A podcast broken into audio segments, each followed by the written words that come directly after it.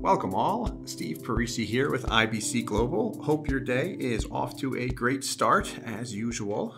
So, for today, during our podcast, we have a guest, uh, a friend, and a client that we've been working with for a while, uh, Mark Welp. Mark, how are you today?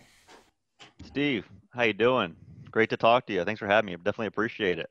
Likewise. Thank you. yeah, no, likewise. Thanks so much for your time as well. Really appreciate it. I know you guys got a ton going on, uh, but I think we'll have some fun today. Yeah, definitely. definitely. Always here to help. Definitely appreciate it.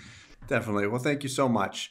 Um, so, Mark, a couple of things I wanted to talk to you about today, uh, just about cash value life insurance, the banking concept, really your journey and experience with the policies. Uh, but to start, I think a, a, little bit on your background and then how we connected uh, would be valuable for a lot of listeners. Um, because when it comes to cash value life insurance, especially with the way that we'll design policies or if someone's interested in it for cash accumulation, some of it's technical stuff and re- requires, you know, call it math or just sitting down saying, okay, how do I maximize the cash value? And when it comes to numbers, I mean, that's that's kind of your thing, right? Yeah, yeah. so so your your background, your profession, you're a CPA, you're you're a partner at a firm, correct? Mm-hmm. Yeah, yeah. So just a little background. I appreciate the uh, introduction, Steve. Just uh, I'm, I'm a CPA by trade, and, and just in terms of just where I'm at in life, might give a little bit of help in terms of I'm I'm relatively I'm I'm 40, so I hit the big 40 this year, and this great 2020 year. But it kind of gives you some guidelines of where I'm at and and how I discovered first cash value, and then discovered you and your firm. Um, you know, I've been a CPA for oh you know about 20 years, uh, all in public practice all you know working at a public accounting firm doing audit and tax work for clients. And uh, you know during that time on the side i always was your typical 401k ira ira person just putting money in the stock market mutual funds which is fine no problem with that at all. That was me throughout my 20s and early 30s and then uh, i mean i discovered cash value life insurance through going invest in real estate first right? So uh, you know, back in your 20s when I'm, I'm young, you're always looking at the some of the financial entertainers about how whole life is bad, quote unquote. And uh, you know, when I discovered real estate, I discovered you know whole life and real estate are very similar, right? So you start diving into the world of real estate first, in terms of you know going to buy some investment property, income producing property. Um, you go in the real estate podcast first, listen to podcasts and learn about real estate. Now, some podcasts, you hear about this whole thing called called IBC, yeah. Infinite Banking. So it's really through not being a CPA, but really through the world of real estate and buying some income property that I discovered whole life insurance basically is how it was, and kind of learned about that and tried to put that, you know, the whole the whole Dave Ramsey stuff, I'll put that to the side and really investigate what is this and how does it work basically. Gotcha, gotcha. So it was really so CPA by background, but real estate. I mean, that's that's the fun part. I mean, right? Yeah. How can you not like real estate? I'll always say with what you can do with it and such. I mean, you can. There's a lot of good whether you're flipping properties or you're just accumulating a portfolio for passive income. I mean, right value there. Right. But, so that's what had exposed you to cash value life insurance. And had you been let me ask this actually. Had you been pitched on whole life insurance prior to that, just in the terms of a traditional old school whole life insurance policy, kind of what a, a Dave Ramsey or Suze Orman might, how they picture it or how they explain it, just basic pay a premium, huge death benefit, horrible cash value in the beginning, takes forever to build up? Yeah, yeah. No, I was never pitched that. I was just pitched on your your normal buy term insurance gotcha. and invest the difference, right? That's, that's, that's all I knew back in my 20s and 30s was just go buy term, invest the difference. And then, you know, pretty much the, the theme was what I was learned is don't buy a whole life at all, right? Yeah. Um, never buy that. Just, just buy term and put the rest in the stock market, let it ride, gotcha. right? I, I never knew that much about whole life in general and then really never knew about high cash value whole life, what you guys do. Right. If you if you if you structure it properly, you really start building assets on your balance sheet. You know, so right, right, a lot you can do with it. So yeah, with, so when you were exposed then to cash value life insurance, so real estate first, looking at how to build that portfolio, and then the cash value life insurance side. So when you were first exposed to that, what were kind of your your initial thoughts, and what had initially led you to us? Because I know we went into detail on the product, which we can get to, but cash value exposure, and then how did that? How'd you find us? Yeah, yeah. So for the first question. Um, really just cash value exposure, really through learning on my own. So, I mean, when I first heard about it on a podcast, again, through real estate, I really studied it on my own for a good six months to a year before I kind of reached out to people like yourself. You know, just really read books on it, discovered Nelson Nash, who that was, um, you know, what he did and everything. And uh, so really try to understand what it was and, and why are people saying it's so good. Because you hear about it it's so bad. It's all fees, all commissions, no cash value to the 15th year. That's all you hear about. But then these real estate guys were saying, hey, if you want to buy real estate, you need to have liquidity. You need to park your cash somewhere, right? Um, so I went down that rabbit hole and really started investigating true IBC, true high cash value life insurance, um, and how it's an asset on your balance sheet. And, and now, looking at five years later, um, my policies are really the best assets I have. Yeah. They're, they're really better than my properties because they're guaranteed to go up, right? Mm-hmm. Um, so they're when you really investigate, really learn about it, it's really the best place to store your cash and liquidity, right? Um, best place to put it, safe, guaranteed. So that led me to exploring. Okay, obviously I need to buy it from somebody. I need to go find an agent from somebody.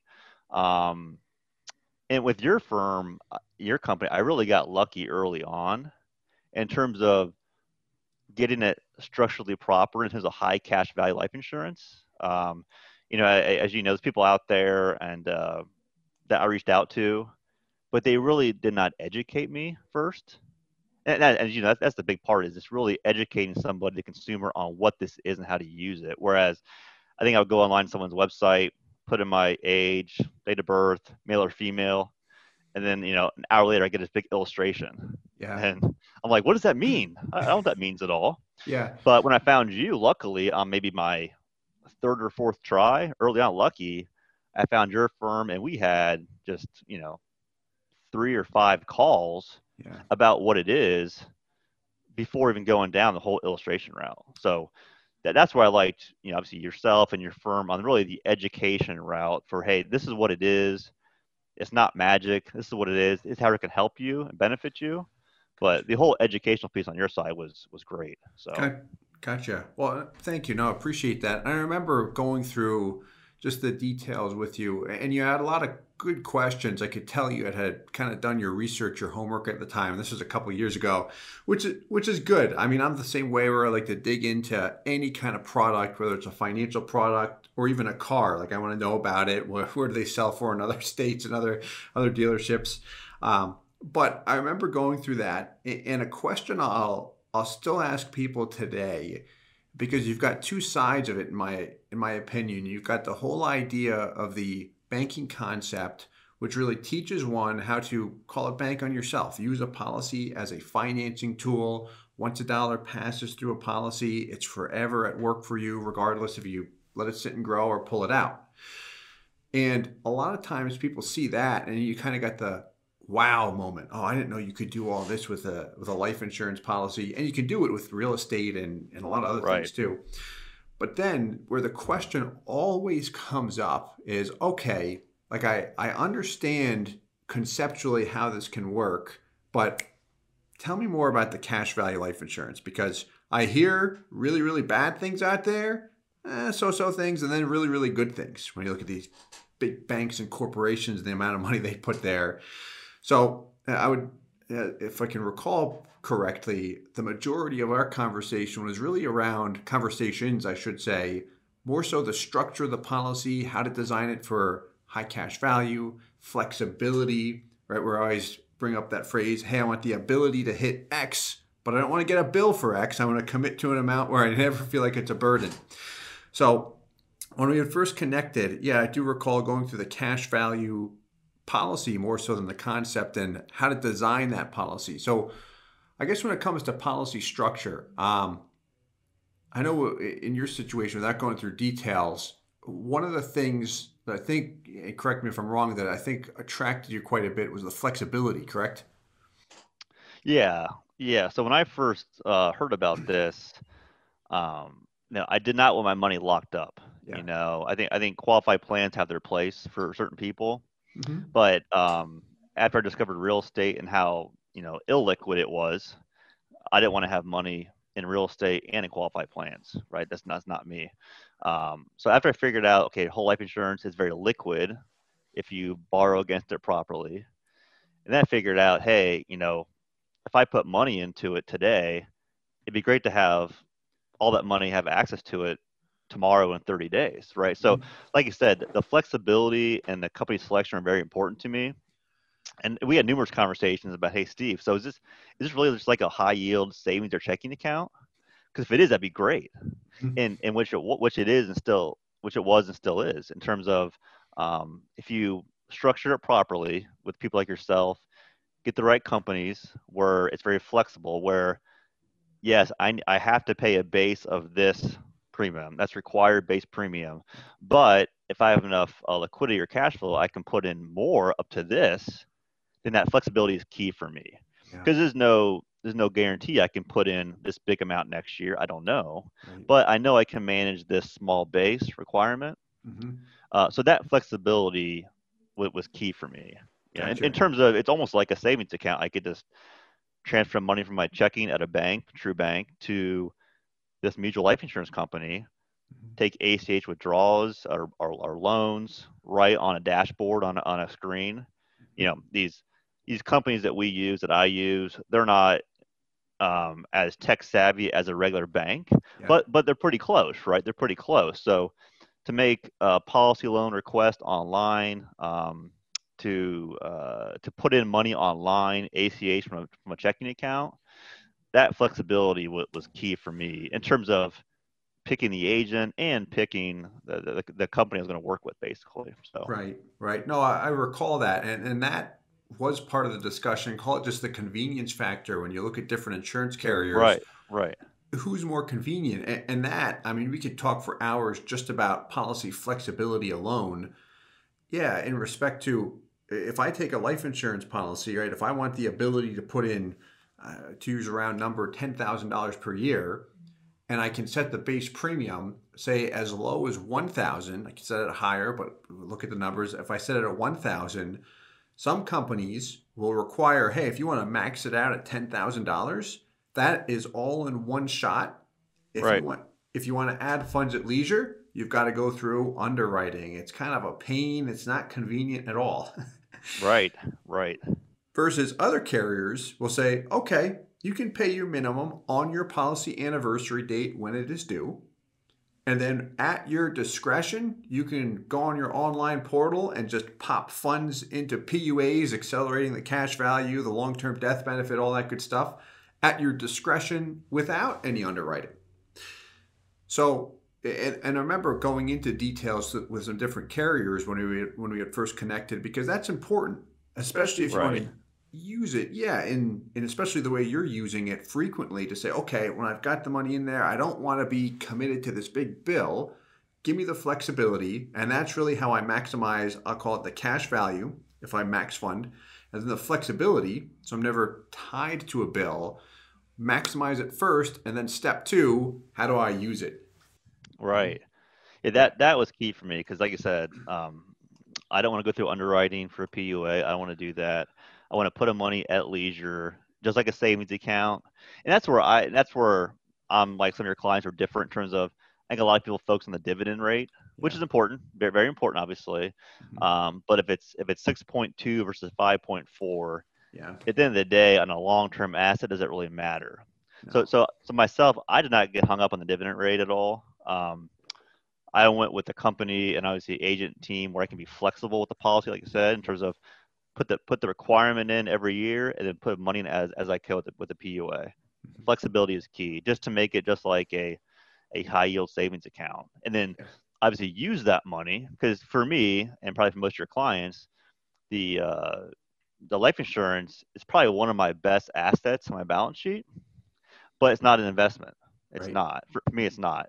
Um, so I want to put money in there, liquidity for savings to, to you know beat inflation, obviously, uh, to provide death benefit for my family. You know, when you have a wife and kid, you want death benefit just in case stuff happens, but to really use that money to go buy investments, right? To really use that money to go buy a business, to go buy a piece of real estate, or whatever it is. Um, and that's what that's why I like it for to, to park money places that it's safe, guaranteed. It's going to grow no matter what happens. Knock on wood, obviously, pretty pretty safe.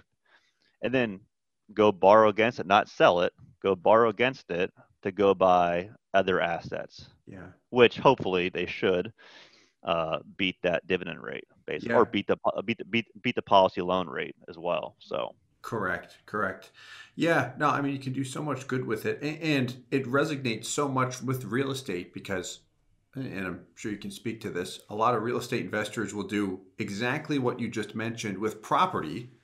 Only now you're shifting the liquidity over to a policy because of the guarantees goes nowhere but up and is extremely liquid. You don't got to go through underwriting and a bunch of questions to get a loan. You say, here's how much I want, and it shows up via direct deposit.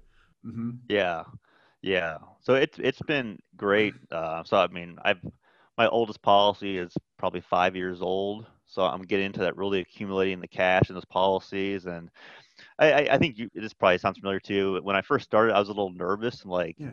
I think my first policy then was like 100 bucks. Like, does this really work? You know, and everything. Yeah. Um, and you know, I have numerous policies just because I started slow. I wanted to Yeah. learn everything. You know, Mhm. get a policy on me first, and get my second policy on me. Get some of my my wife, some of my kids.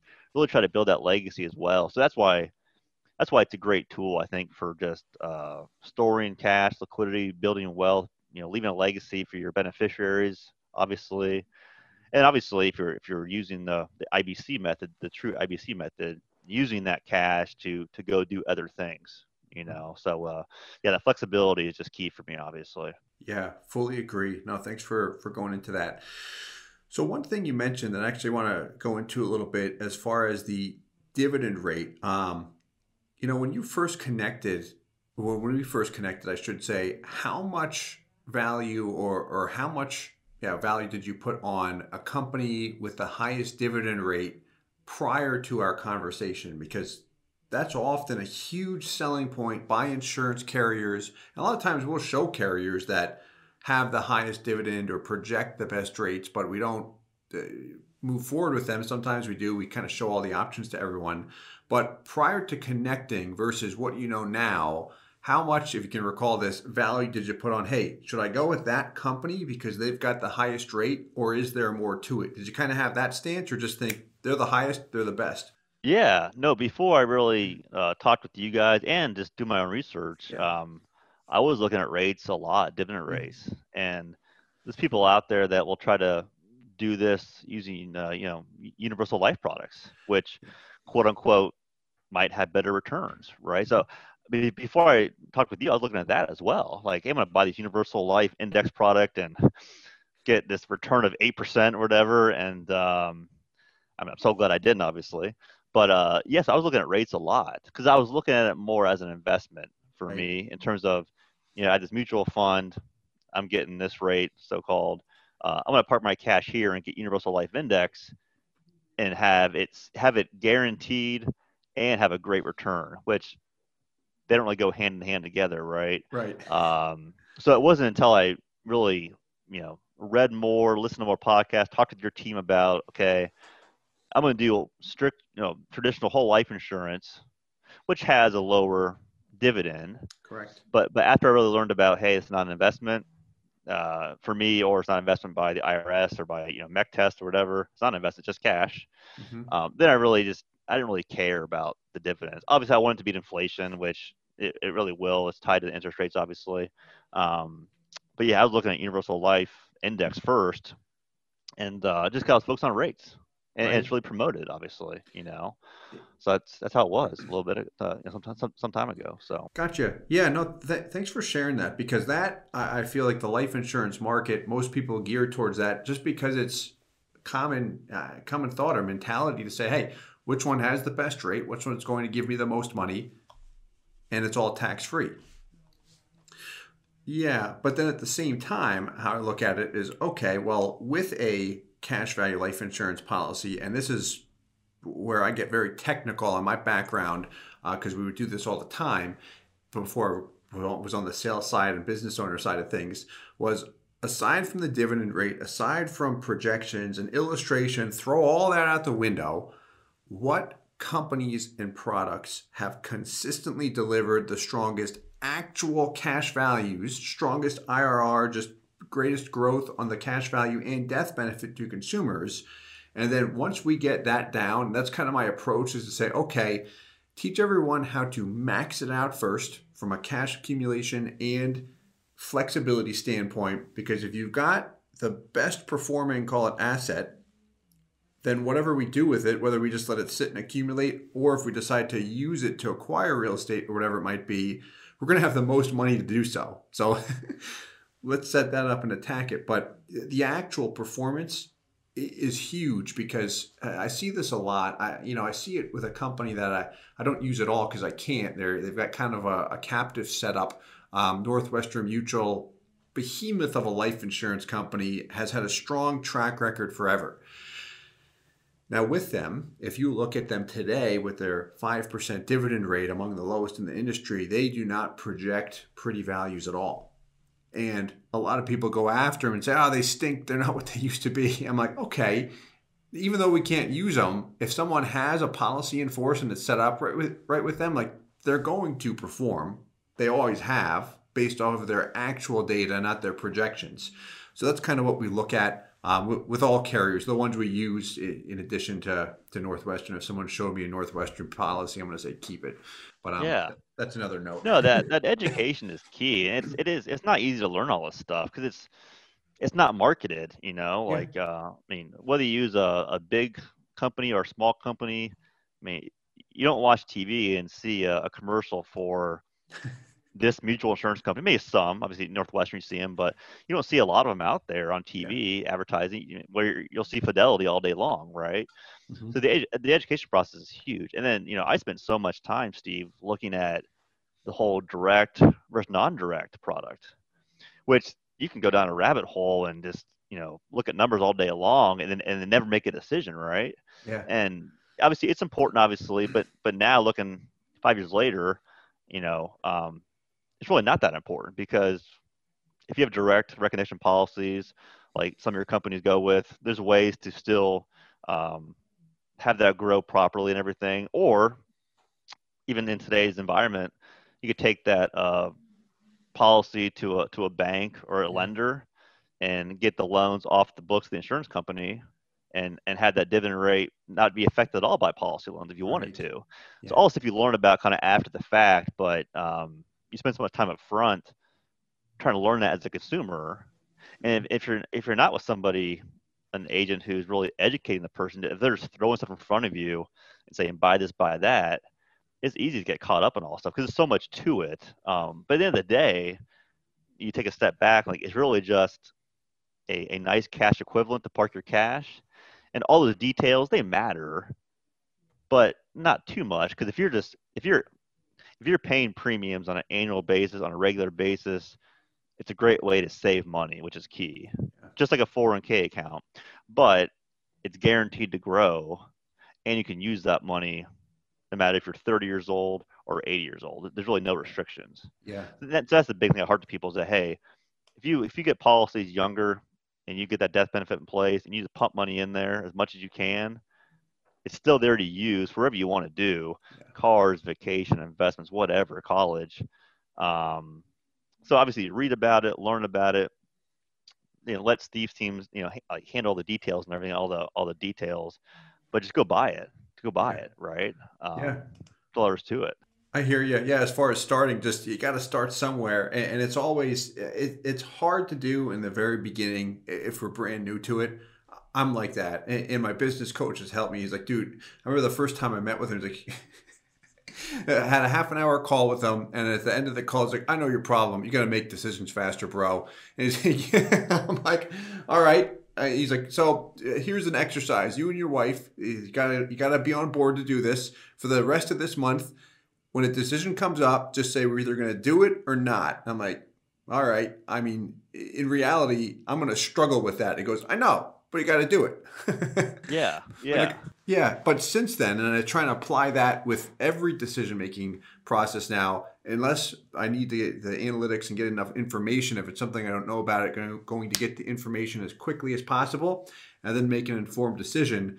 But it does help with the decision making as far as okay, does it work? Has it been successful in the past for others? If yes, all right, let's just do it. Yeah. Yeah. I mean, in these companies, no matter if you have a big company or small company, these companies have been around since 1890, 1895 yeah. on the whole life traditional product, obviously. Um, so if you stick to that, you can't go wrong. And as you know, you can have that analysis paralysis thing. Just like in real estate, you might look at you know over 100 properties and you just can't buy one because it's not perfect. Um, same with this, you know, you, you might look at every carrier, every agent, or look at every dividend rate, you still might not buy the policy or, or start, start underwriting. Um, which it's, it's so weird, Steve, because you have that, which is it's a guaranteed product. There's people out there who will just pump money in the stock market and over 2,000 mutual funds. They have no idea what's in those mutual funds, right? Right. But this is a guaranteed product to grow. You really can't go wrong. It's just, it's just not it's not that common. It's, it's that's not the herd, right? It's not the herd. Mm-hmm. So people kind of shy away from it a little bit. So correct, and I mean it is called life insurance, which naturally the instant you have that name life insurance, it's only normal for someone to think, all right, it's a life insurance policy. I pay a premium and the benefits like I die and money gets paid out. I don't care about that. Maybe I'm a single guy or girl, like I'm not interested in it. Like, okay, that is true. It's the life insurance. That's the primary purpose of it, especially from the insurance carrier's perspective. But but with that said, when you really look at the cash value, what you can do with it. Oh, and by the way, when you look at the the uber wealthy big banks and corporations, what's interesting, they pile all this money there. They have a long term goal with the death benefit, but it's the cash value. That's their driver. Uh, quick quick side story. Yeah. When COVID hit, it wasn't COVID that caused this, but the interest rate downturn, things just started going down faster and faster. Um, and a, an executive at a bank actually shoots me a text that we work with. He goes, We've got a big pile of money that we need to move ASAP because they knew what was going on. They have their relationships and such. Um, and guess where they put it? Cash value insurance. yeah. BOLI, right? BOLI or COLI, yep. Yeah, that's exactly what they did. Uh-huh. But and it shows uh, they just had a pile of cash they wanted to move over. They said, yeah, we can put it on whatever executives are most efficient that will likely get more down the road, but we want to start in the most efficient area. And it was an asset in their balance sheet as a corporation. The death benefit has a, an absolute value for them and their employees in the way they set it up. But again, the cash value, that was their main driver and why they initially moved forward on that product. Yeah. Yeah. Yeah, mm-hmm. it's it's it's just a product that could be used for anything, and yeah. um, I think there's so much stuff out there on the IBC stuff, which is which is good, some good, some bad. But I think some people really harp on that you have to use it. Like you have to you have to put money in a policy today, and then pay all your pay all your debts to third parties tomorrow. You gotta get rid of it, right? And I think there's two different schools of thought that are not, it's not right or wrong. Right. Um, but if you know if you have low interest rate, 30 year mortgage, debt on properties or whatever, you know keep that keep that in place you know mm-hmm. um, and, just, and just pile up cash in your policy. There's, to me there's nothing wrong with just putting all put a bunch of cash in a policy and let it grow and set there for, for a rainy day or for an opportunity.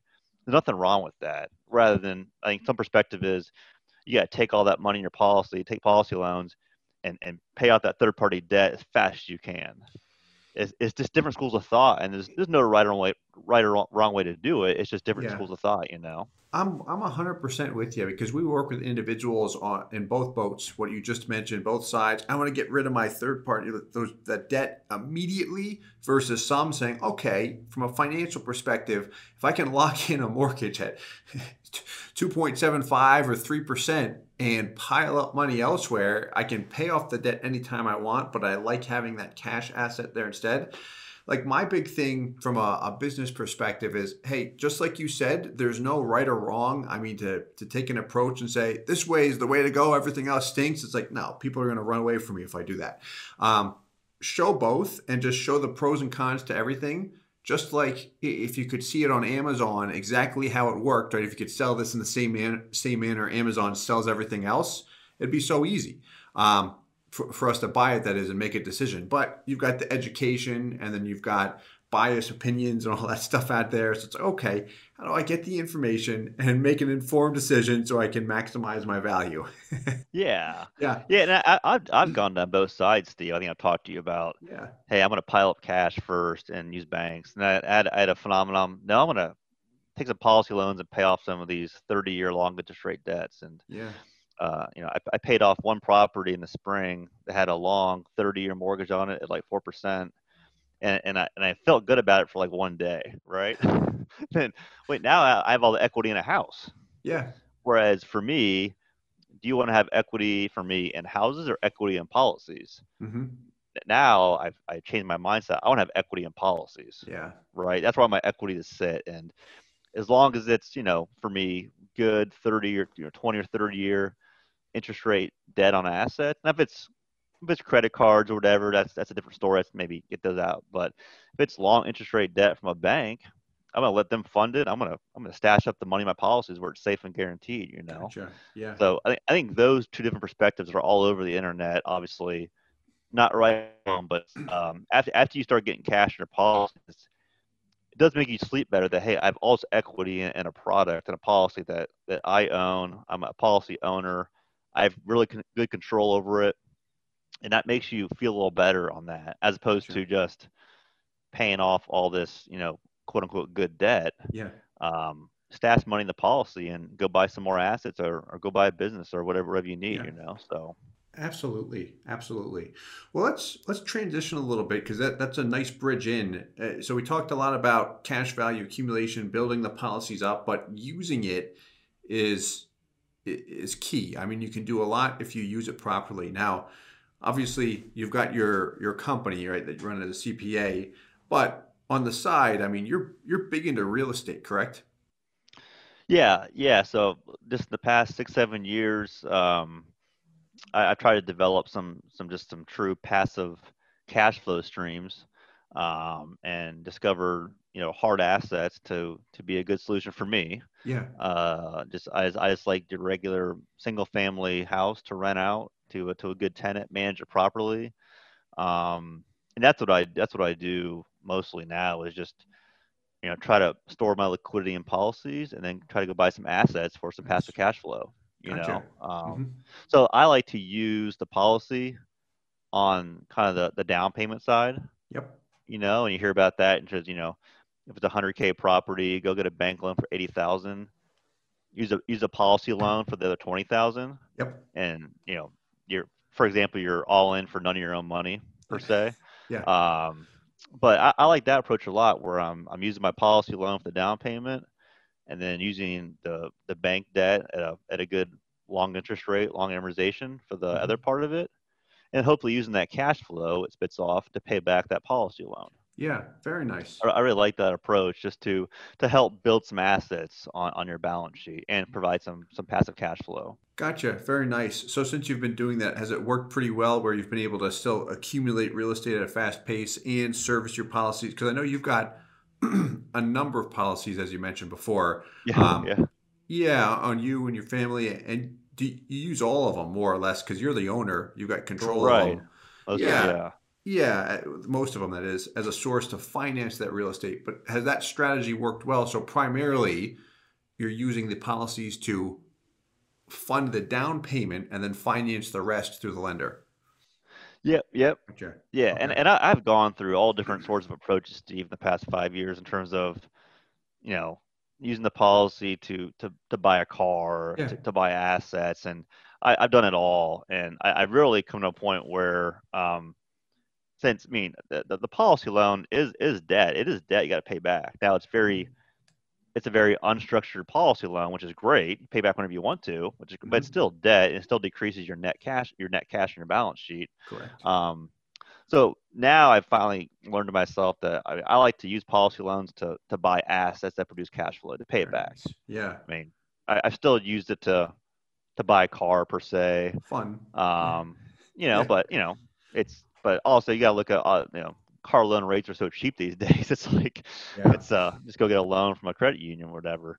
Um, but, I like it to go buy assets that produce cash flow so I can pay back that policy loan. Gotcha. That's kind of the, what I like to do. Yeah, and that's the best move in my opinion if you're using it for that reason. But yeah, use it for fun too, like to finance a, a vehicle. Nothing wrong with that. Yeah, it's got a place there and freedom and flexibility. Pay it back how you want when you want. But thanks for going into a, a little bit with the uh, the real estate there. Um, yeah, people are always interested in those strategies to hear from people that are doing it. Yeah, and it could be, as you know, a a business. Uh, you know, any anything. You know, any yeah. asset you want to buy. I just really look at it as, like I said before they're probably the best assets I own, my policies. Yeah. But they're not investments. That makes sense. Like they're they're assets, but not investments, right? Hundred um, percent. Yeah. So I, I could and I could just build up policies and never use them, and that's a, that's that's a great strategy too. Mm-hmm. Um, but for me personally, I want I want to develop some passive income streams. So to go use the policy, borrow against, now withdraw it, borrow against it to go buy the assets that's that's key for me. And yeah. when I when I learned that process early on, and that it still grows, whether you have a policy loan against it or not, that that's the key. Mm-hmm. Yeah, a hundred percent. Yeah, on that point, because you mentioned that a, a couple times that this is your best asset. I remember in, in, my earlier years, I was probably um, I don't know four, three or four years in the industry because um, I got in in 2011. I started my own company in 2015, but prior to then, yeah, a couple different roles, but really where I learned the ins and outs was of policy design and historical performance was modeling policies for the big players, corporations, learning from called the 1%, exactly what they do, specifically with cash value insurance. And I'm a nerd. I had a lot of fun with it. Um, but I remember a story. There's a, a, construction company that I did not meet with the owner, but I was privileged to help model the policies that they actually went with. It was an executive benefit plan. All their executives, they had placed these policies on. And the owner, um, well, his son owned it at the, this point in time, but he still ran it. He was older. He had, uh, he, he disclosed his policies to us, and we ran historical performance and analysis on them he had, I think it was six policies plus, he had a handful of them. And he made a comment. This is a guy that had policies that had been on the on the books for over 30 years. He goes, you know, I've got stocks, bonds, other investments, and aside from the ownership in my company, my best performing asset has been my life insurance policies. Because now I make a payment, and say it's a $12,000 payment, I see a dividend come back and the cash value grow by 40 grand that year. And it's just compounding. He doesn't have to think about it, regardless of the ups and downs in the market. It just keeps on going up. And those are old school policies. When he had actually issued, when those were set up, they were just 100% base premium or something like that because they were 30 years ago, you know, just a basic policy. But 30 years old, they're performing. And when you look at them, like, okay, wow, they're set up with quality carriers. You see the actual internal rates of return. They're doing what they're supposed to. But yeah, yeah, it reminds no, me. I, I, mm-hmm. I, I, totally agree, Steve. I mean, just uh, especially after you build them up, after you get multiple policies. Yep. Um, yeah, like, they're hard to compare against other assets, or because they're not investments. Correct. But I mean, um, after you build them up, yeah, they're they're the best assets in terms of they're guaranteed to grow. I mean, compared yeah. to real estate, I don't worry about you know repairs or late tenants or late yeah. payments or whatever. Um, but I, I, think it's important if you can, if you can, if you can build up policies and build assets, whether it's a business or whether it's a real estate, just to have the two different types of assets is great. Um, yeah. Or you know, like I said, there's nothing wrong with building up policies and just using it for your whole life. There's nothing wrong with that either. Yeah. You know, um, yeah, it's just a great uh, asset to have. Uh, and for me now, I have multiple policies. I'm I'm kind of almost maxed out pretty much on I guess right. myself and my family. I, I mentally I know that I, I need to go find more policies. Yeah. I you know I need to go find more lives. Right. That's what I need mm-hmm. to do. yeah. It, it's it's harder now, but so mentally it's not that I'm done. Mentally it's more of like I need to go find more policies. Yeah. And that might be next year or might not be for 10 years. It just depends, right? It just depends. Mm-hmm. Sure. No, I got you, but you've got the right mindset there. So one last thing I want I want to touch on, um, and this has to do with your background as a CPA because so so frequently individuals we work with say, "Hey, I want to use my policy for real estate. I want to use my policy for my business to clear clear some debt. I've got this unique situation." Can I do anything creative? And aside from the life insurance, I want to find the best tax strategy.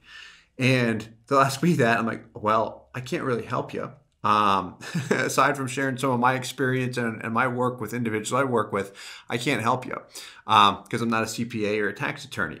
So the question they get is, okay, like my CPA doesn't really understand cash value life insurance. They just hear the word whole life and they say, don't put your money there. And I feel like I'm I'm fighting with them on that that point alone. So I, I know we've referred a couple people to you. Um, yeah but that is an area where you and I think your firm too can help a little bit as far as yeah, consulting and helping people with any tax situation. But really, the value there is you get it in terms of cash value life insurance, what someone's trying to do, as opposed to, hey, this is a whole life policy with a death benefit. It's like, no, no, here's my cash value policy. Here are my goals. What can I do in my overall situation from a tax standpoint and how can this complement everything that's going on? Yeah, that's that's a great point, and um, the, the the tax benefits of these policies are are great. And um, yes, I'm a CPA. I'm not giving tax advice uh, on the podcast right now. Disclaimer. but uh, in terms of just um, having your CPA or professional know about it is, is key. And, and unfortunately, I'm gonna I guess make a you know comment on, on my profession and, and what they, they don't right? Because yeah.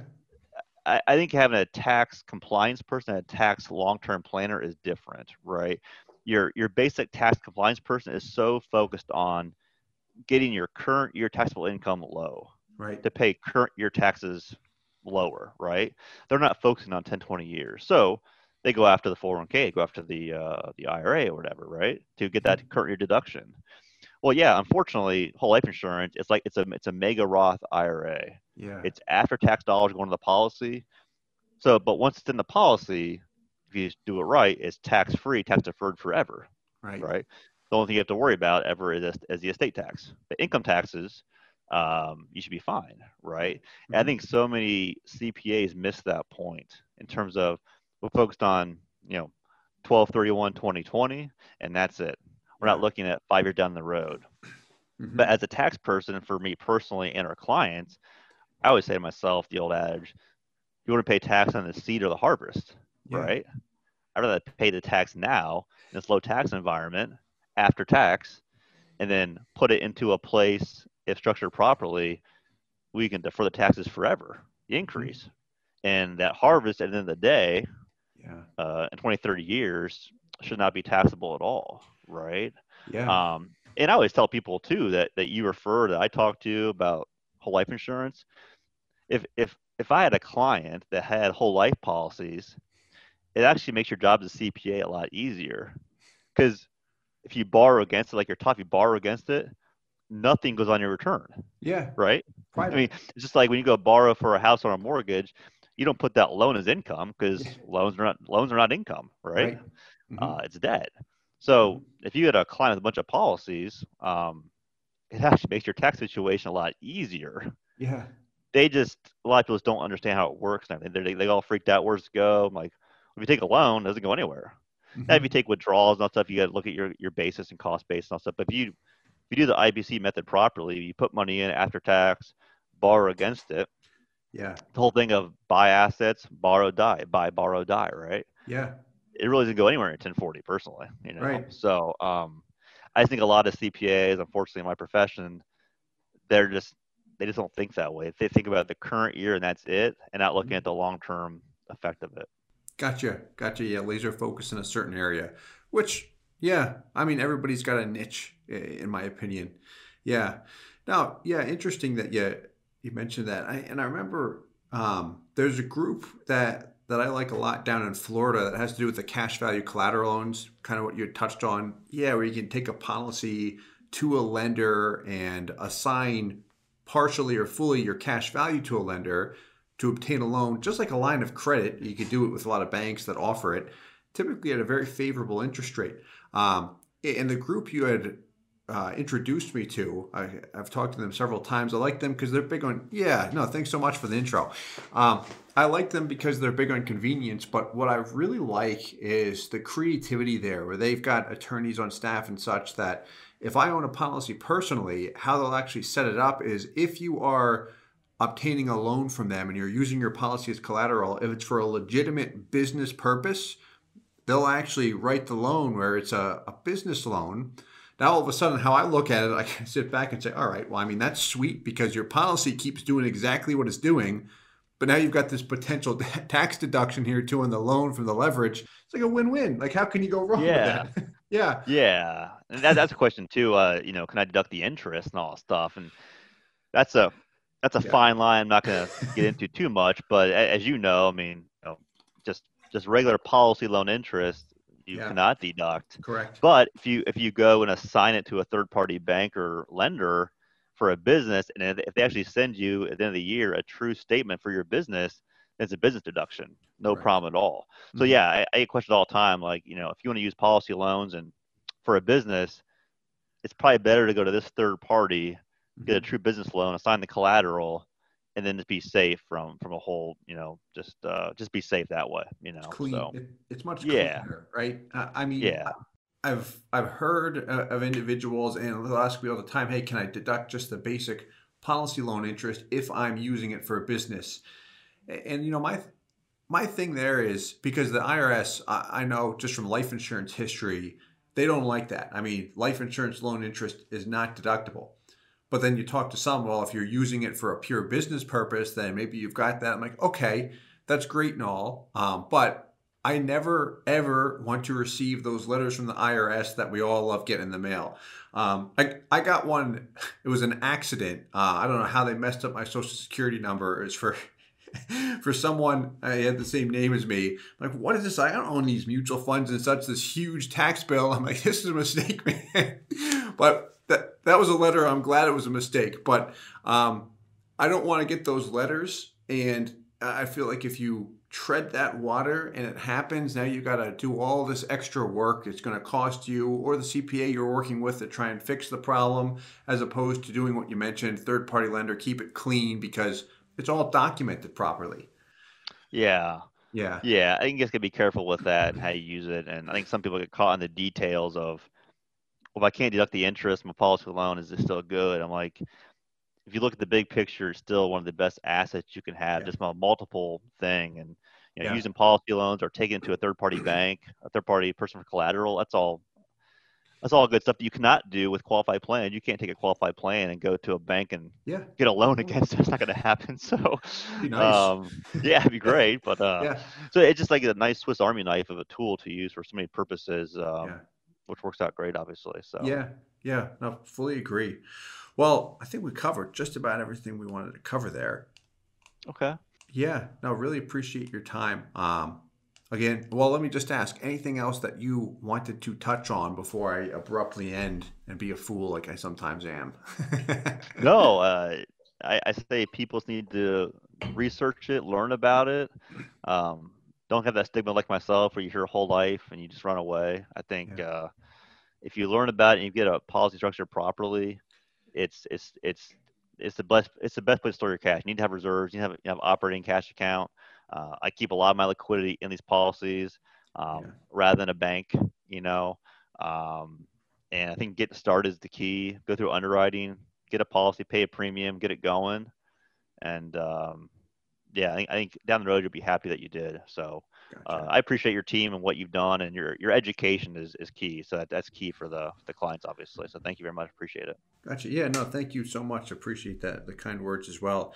Yeah. Well. No. Thank you so much for your time. If if anyone yeah if anyone listening uh, wants to re- reach out to Mark or his firm, we've got your con- his contact info uh, in the description below. Yeah, whether it's for for basic tax advice and such as a CPA, and or talking about cash value life insurance and how to use that. Because side note, you're you're life insurance licensed as well, right?